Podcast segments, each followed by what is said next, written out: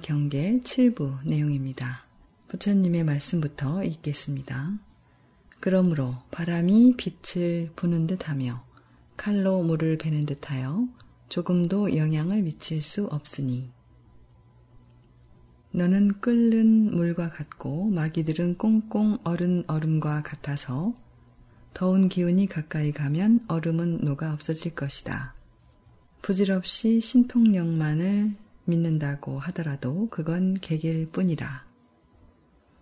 성취하거나 깨뜨려 어지럽히는 것은 너의 마음에 있는 오음의 주인에 달려 있느니라. 오음의 주인이 혼미해지면 객이 그 틈을 노리겠지만 그때 선날을 깨달아 깨어 있으면 미혹함이 없으면 오음이 사라지고 밝은 데로 들어가면 저 사특한 무리는 어두운 기운을 받은 자들이니 밝은 건 어둠을 없애므로 가까이 가면 저절로 사라질 터인데 어떻게 감히 머물러 있으면서 선정을 어지럽힐 수 있겠느냐. 만약 분명하게 깨닫지 못하여서 오음에 미혹되면 너 아나는 반드시 마귀의 자식이 되어서 마귀의 사람이 될 것이다.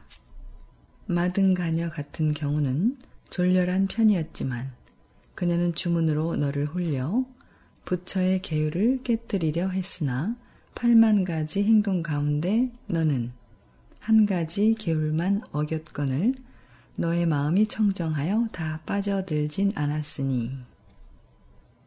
한 계율만 깨뜨려 한 계율만 어겼건을 다 빠져들진 않았거늘 마귀들은 너의 보배로운 깨달음인 전신을 무너뜨리기를 마치 재상의 집이 갑자기 재산을 몰수당하여 완전하게 무너져 내려 구원할 수 없는 지경에 이르는 것과 같으니라. 아나나, 너는 알아야 한다.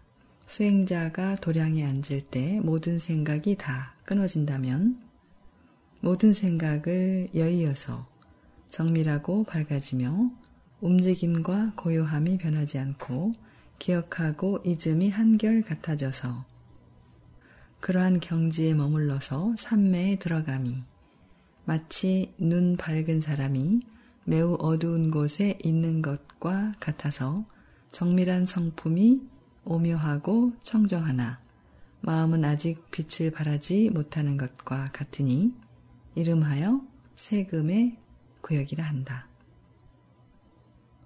눈이 밝고 맑아 시방이 환하게 열리면 다시는 캄캄해지지 않으리니 이를 세금이 없어졌다고 할지니 그 사람은 곧 겁탁을 초월할 수 있으리라. 그 까닭을 살펴보면 견고하고 허망한 생각으로 근본이 되었기 때문이니라.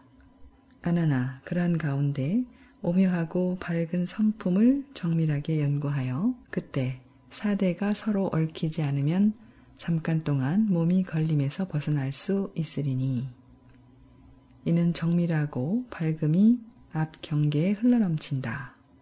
고 이름할지니 이것은 공부의 힘으로 잠시 그렇게 된 것이지 성인이 됐다는 건 아니다.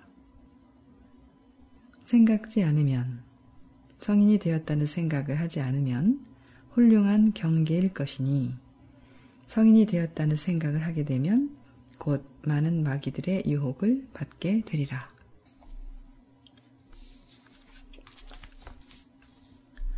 본문입니다. 그런 마귀와 귀신, 마왕들조차도 하늘에선 강력하지만 이 세속적인 욕망과 소유욕에 여전히 사로잡혀 있습니다. 반면에 여러분이 삼매에 들면 부처의 힘, 내면에 있는 자신의 불성과 연결되어 즐거워지죠. 즐겁고 청정해지고 고양됩니다. 부처는 이어서 말했습니다. 그러므로 바람이 빛을 부는 듯하며 칼로 물을 베는 듯하여 조금도 영향을 미칠 수 없으니 방금 내가 말한 대로예요. 자신이 부처임을 기억하면 어떤 것도 여러분을 해치지 못합니다. 기억나죠? 마찬가지예요. 마귀를 비유해서 표현했습니다.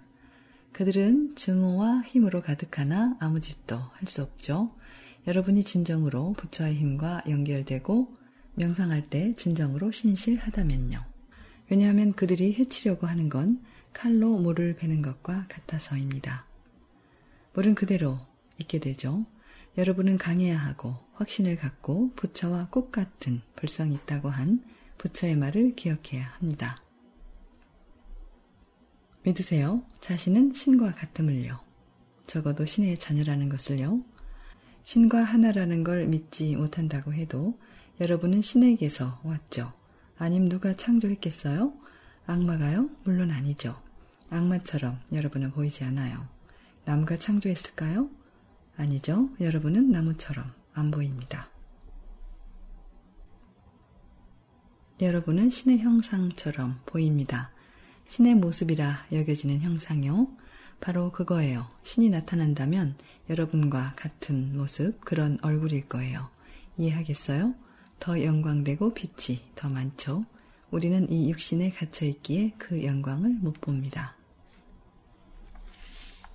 너는 끓는 물과 같고 부처는 제자들에게 계속해서 유안을 주고 확언해 주었습니다.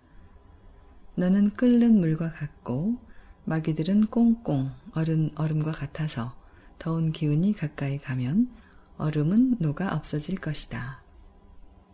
얼음 조각을 끓는 물에 넣으면 어떻게 되죠? 네, 여러분은 끓는 물이고 저들은 얼음 조각 같아요. 물론 저들은 화가 나서 여러분을 파괴하고 방해하려 하지만 그러지 못합니다. 그런다고 해도 잠시뿐이니 두려워 마세요. 걱정 말아요. 사라질 테니까요. 저들은 나도 늘 방해합니다. 내가 명상하려 할 때는 날 위한 명상은 아니죠. 그러진 않아요. 이러진 않아요.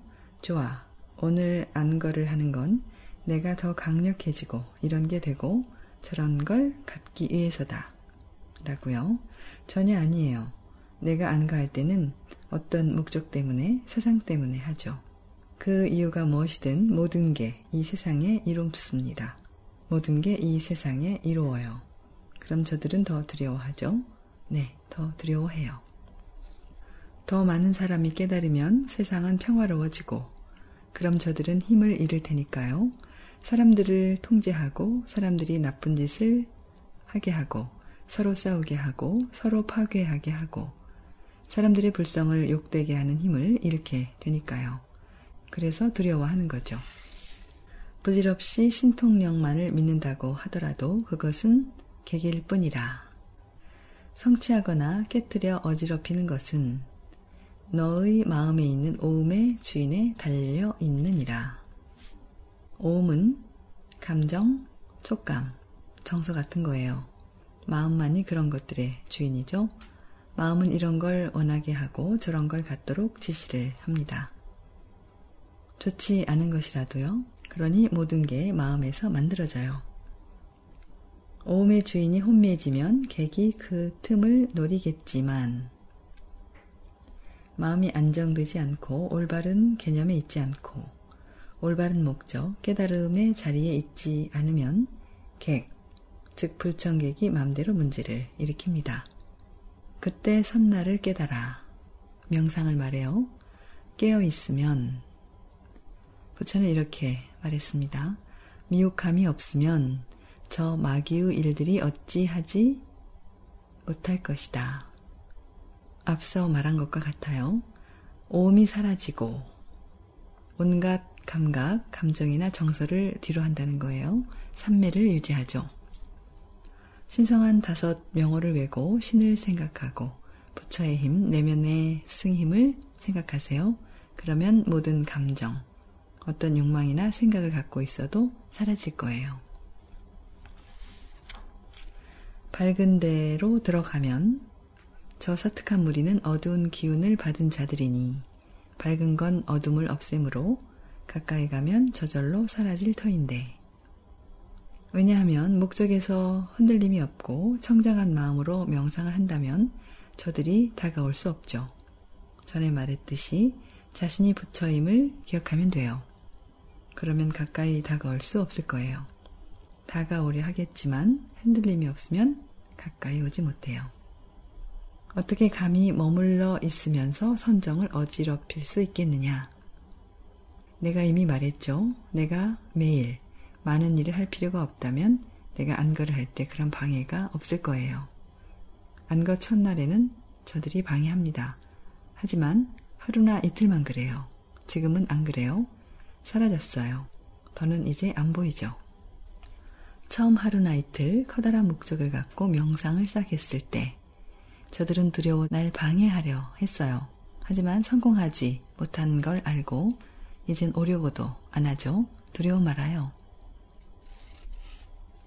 만약 분명하게 깨닫지 못하여서 오음에 미혹되면 너 아나는 반드시 마귀의 자식이 되어서 마귀의 사람이 될 것이다.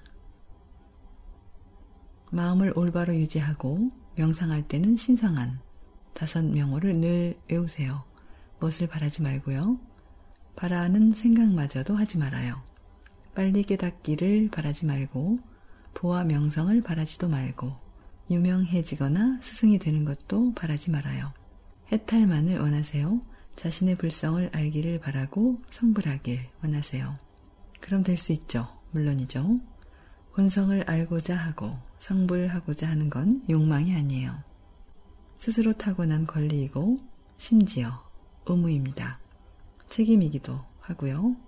우리가 태어난 이유는 자신의 불성을 찾는 기회, 깨닫고 다시 자신의 스승이 될 기회를 갖기 위해서예요. 그러니 욕망이 아니죠. 부처가 되면 사람들에게 이로움을 주기 때문이에요. 이는 사심 없는 무척 고귀한 일이죠. 적어도 자신은 해탈을 해서 저급한 욕망이나 오음의 노예가 되지 않죠. 자유롭고 고귀하고 가볍고 아름답고 이로움을 줍니다. 부처는 이어 말했어요. 마등 가녀 같은 경우는 부처는 잊지 않고 언급하죠. 아난을 따라온 여인에 대해 아난에게 얘기합니다. 졸렬한 편이었지만 그녀는 주문으로 너를 홀려 부처의 계율을 깨뜨리려 했으나 8만 가지 행동 가운데 너는 한 가지 계율만 어겼거늘 너의 마음이 청정하여 다 빠져들진 않았으니 한 계율만 어겼거늘 정말 어긴 건 아니고 그저 유혹에 빠졌죠. 충분히 강하지 못해서요. 대비를 못했어요. 마든 가녀가 아름답기도 했지만 아나는 유혹에 대비하지 못한 거예요. 그걸 몰랐죠. 당시 그 주문을 몰랐어요. 3계에서 가장 강력한 그런 주문에 대항하는 주문을요. 그래서 부처는 말했죠. 한 계율만 깨뜨려 한 계율만 어겼거늘. 육체가 여성과 닿을 뻔한 거죠. 육신의 쾌락을 즐기고 갈망하는 일반 남녀의 등급으로 떨어질 뻔 했어요. 그럴 뻔 했죠. 그래서 출가승은 보통 여성을 만져선 안 돼요. 그 계율은 어겼지만 스스로 한 건 아니었죠. 아난의 탓이 아니에요. 홀려서 그렇게 된 거죠. 적어도 청정해서 그때도 부처를 기억할 수 있었지만요. 아난이나 아난과 같은 등급의 출가승이 아니면 그런 주문에서 빠져나올 수 없었을 거예요. 아난의 경우를 보면 누구라도 그런 상황에 빠질 수 있습니다. 충분히 강하지 않으면 빠지고 말죠. 그런 사람들을 물리치기 위해선 신통력도 못 써요. 계속 깨어있으면서 도망가야 해요. 그게 가장 좋죠.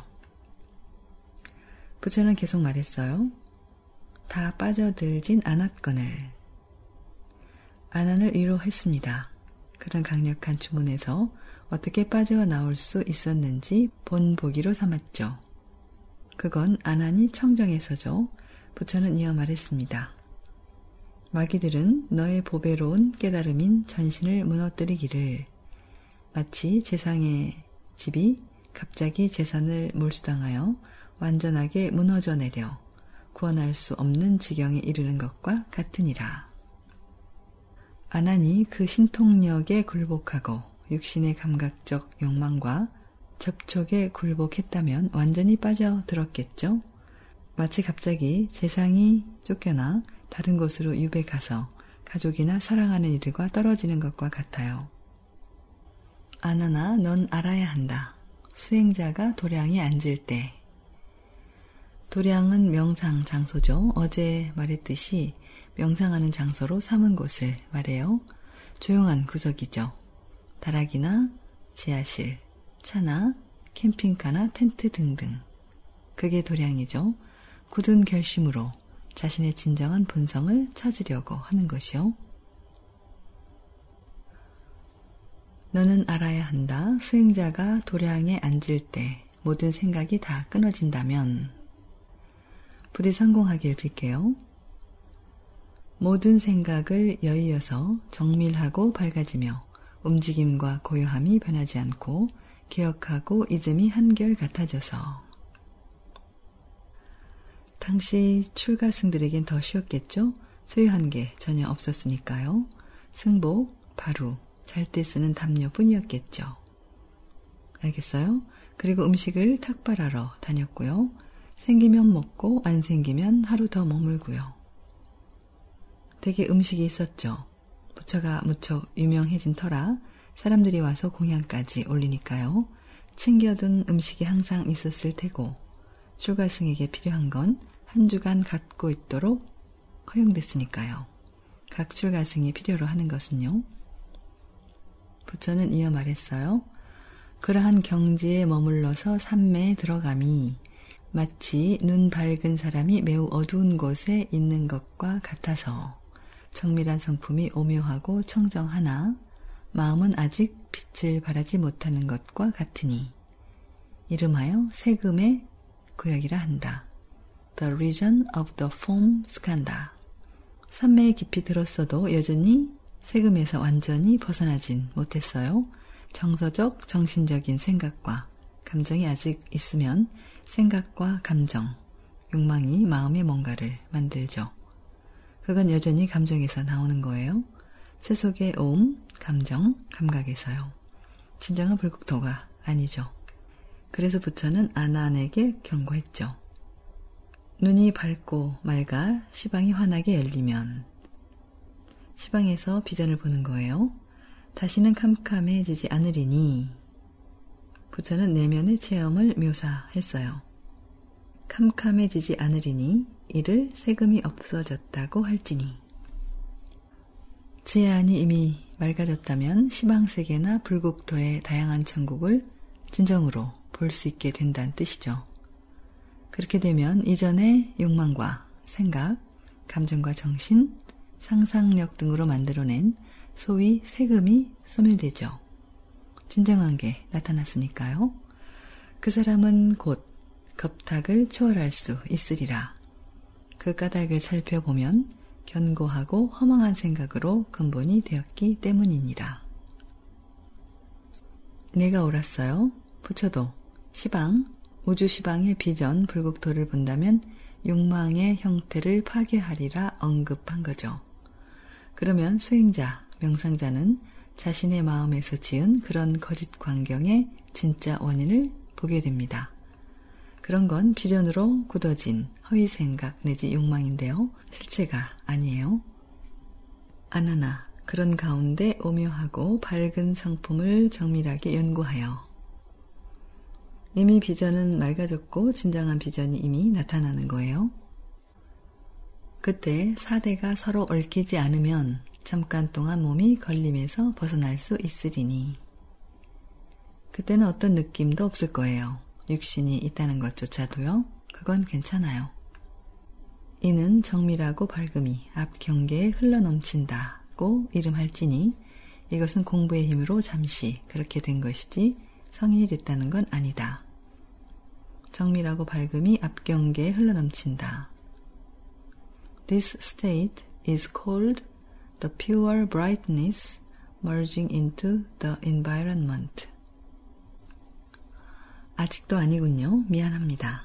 그래도 수행하고 싶나요? 무척 힘든 듯한데요. 생각하지 않으면 괜찮아요. 걱정 말아요. 일시적인 상태임을 깨닫는 한 괜찮아요. 아직 성인은 아니에요. 완전한 깨달음은 아니에요. 한 단계일 뿐 그걸 알아챌 만큼 여러분이 겸손하다면 걱정할 거 없습니다. 성인이 되었다는 생각을 하지 않으면 훌륭한 경계일 것이니. 나쁜 건 없어요. 좋아요. 한 단계 올라간 거죠. 성인이 되었다는 생각을 하게 되면 곧 많은 마귀들의 유혹을 받게 되리라. 여러분의 형제 자매 중 누가 어떤 등급에 올랐다고 내게 말하면 난 잊으라고 하죠. 그런 생각을 말라고요. 단지 뭔가를 보고 느꼈을 뿐인 거죠. 비전이며 내면 천국의 빛이 많이 있구나. 라고요. 한 계단만 올랐을 뿐 아직은 아닙니다. 또 내가 그랬죠? 스승이 여러분 집으로 오거나 말을 하거나 가르쳐도 아직은 중간에 있다고요? 아마도요. 아직 아무것도 아니죠. 부처는 마귀의 영향에 대해 말하지만 아직 어떤 마귀인지는 언급하지 않았습니다. 아직 많이 남아 있어요. 먼저 부처는 여러분의 상태에 대해 설명합니다. 마귀의 영향을 받을 수 있는 상태요. 그런 뒤에 뒤의 다른 부분에서 얘기해 줄 텐데요. 특별한 마귀의 이름을 알려줄 거예요. 어떤 마귀가 무엇을 왜 어디서 하고 어떻게 막을지를요.